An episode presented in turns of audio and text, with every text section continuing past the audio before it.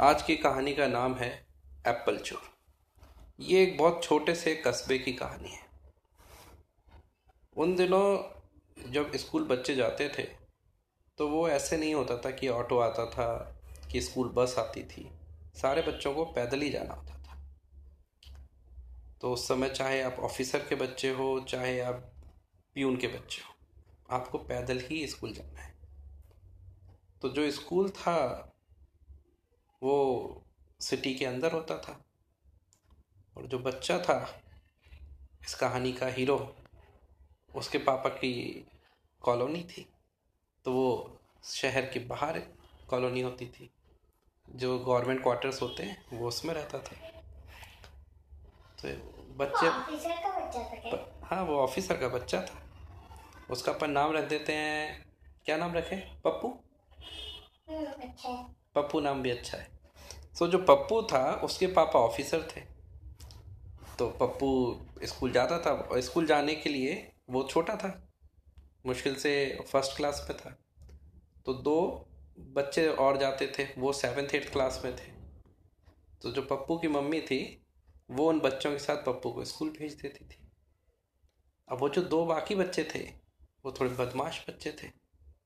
तो वो पप्पू को क्या करते थे जब स्कूल जाते थे, रास्ते में ठेले मिलते थे, जिसपे फल होते थे, कहीं में बेर के ठेले होते थे, कहीं अमरूद के ठेले होते थे हाँ कहीं कुल्फ़ी का ठेला होता था। तो वो क्या करते थे? पप्पू को ले जाते थे और पप्पू से बोलते थे, पप्पू, हम इस ठेले वाले के साथ बातें करेंगे और तुम धीरे से सेब उठा लेना, धीरे से अंगूर उठा लेना, कभी कहते थे बेर उठा लेना। पप्पू बेचारा छोटा सा बच्चा। तो जैसे वो भैया दीदी बोलते थे, पप्पू तुरंत दो मुट्ठी सामान लेके अपनी जेब में रख लेता था। ऐसे रोज का काम था।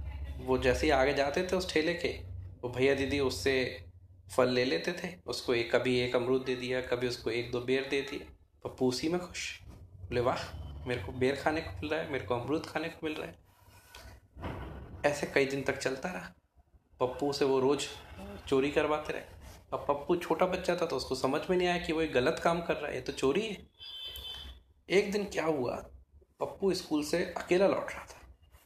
उस दिन भैया दीदी आए नहीं थे तो पप्पू अकेला लौट रहा था और बारिश का समय था। बड़ी तेज घनघोर बारिश हो रही थी। तो पप्पू को रास्ते में आते आते भूख लगी। तो पप्पू ने क्या करूँ? तो उसने एक ठेले पे एप्पल रखे देखे। उसने की, अरे वाह, ये तो मेरा रोज का काम है। वो गया, उसने एक अच्छा सा चुन के एप्पल उठाया और चल दिया। तो दुकानदार बोला, अरे, पैसे? पप्पू क्यों सुनने वाला है? वो तो रोज का काम है। उसे लगा, पैसे वैसे क्या होता है, वो तो जानते ही नहीं है।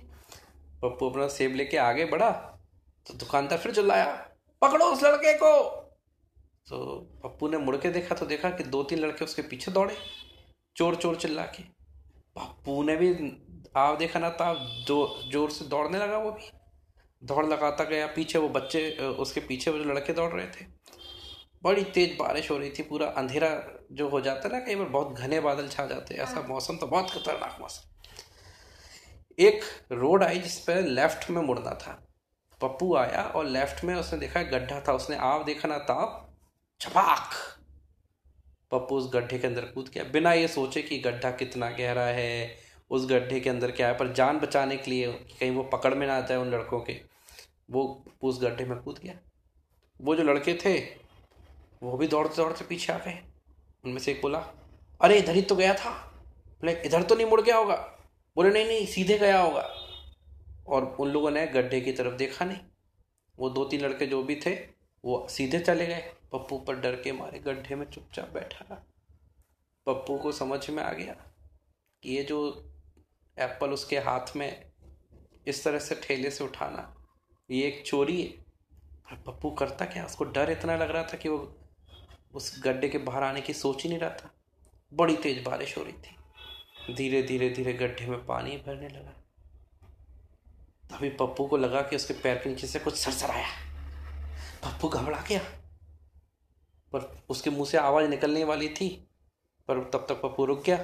उसने कि अरे, मैं कहीं चिल्लाया तो वो आके मेरे को पकड़ लेंगे पप्पू बेचारा चुपचाप उस गड्ढे में बैठा रहा, भगवान को याद करता रहा।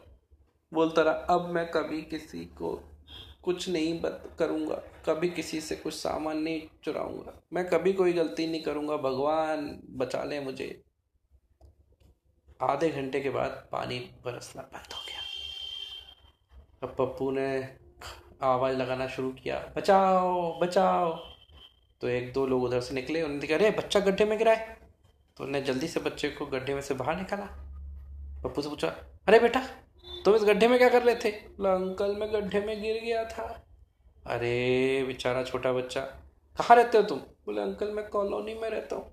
चलो चलो, हम तुम्हें कॉलोनी तक छोड़ के आते हैं। जैसे ही कॉलोनी का गेट आया पप्पू बोला, बस बस अंकल, आप मुझे यहीं तक छोड़ दीजिए। यहाँ से तो मैं चला जाऊँगा, मैंने अपना घर देखा है। अब पप्पू धीरे धीरे धीरे धीरे करके अपने घर आया। उसकी मम्मी बोली, अरे, कहाँ थे? बोला, वो बहुत तेज बारिश हो रही थी तो मैं पेड़ के नीचे खड़ा था। मम्मी बोली, चलो चलो, जल्दी से अंदर जाओ, ये गीले कपड़े उतारो और अच्छे साफ़ कपड़े पहन के बाहर आ जाओ। पर वो एप्पल अभी भी पप्पू के पास में था, उसके बैग में रख लिया था उसने। पप्पू अंदर तैयार होकर जैसे ही बाहर निकला तो वो क्या देखता है? सामने गेट में से वो सब्ज़ी वाला अंदर घुस रहा है, वो फल वाला अंदर घुस रहा है। पप्पू समझ गया, ये आ गया पीछा करते करते। अब तो मेरी आज पापा से पिटाई होगी घस के। पप्पू गेट के पीछे छुप के सुनने लगा। तो गेट पर घंटी बजी टिंग टोंग। तो पप्पू की मम्मी चलाई, अरे पप्पू देखो बाहर। कौन आया है? पप्पू चुप। कुछ नहीं बोला। मैं नहीं जाऊँगा बाहर। पप्पू की मम्मी फिर चिल्लाई, अरे पप्पू, गेट पर घंटी बज रही है, देखो जाके कौन है? पप्पू चुप। मैं नहीं जाऊँगा। तो फिर उसकी मम्मी गई उन्हें गेट खोला। पप्पू एकदम घबरा गया। अब पता नहीं क्या होगा। पप्पू की मम्मी बोली हाँ जी, क्या बात है? बोले, वो जो फल वाला था, बोलता है भाई साहब, ये साहब ने बोला था सेब घर पे पहुँचाने के लिए तो वो मैं सेब लेके आया था। पप्पू की मम्मी अच्छा अच्छा ठीक है ठीक है, यहाँ टेबल पर रख दो। पप्पू ने देखा कि वो आदमी सेब का एक बड़ा सा पैकेट लेके टेबल पर रख रहा है और उसके बाद वो लौट गया।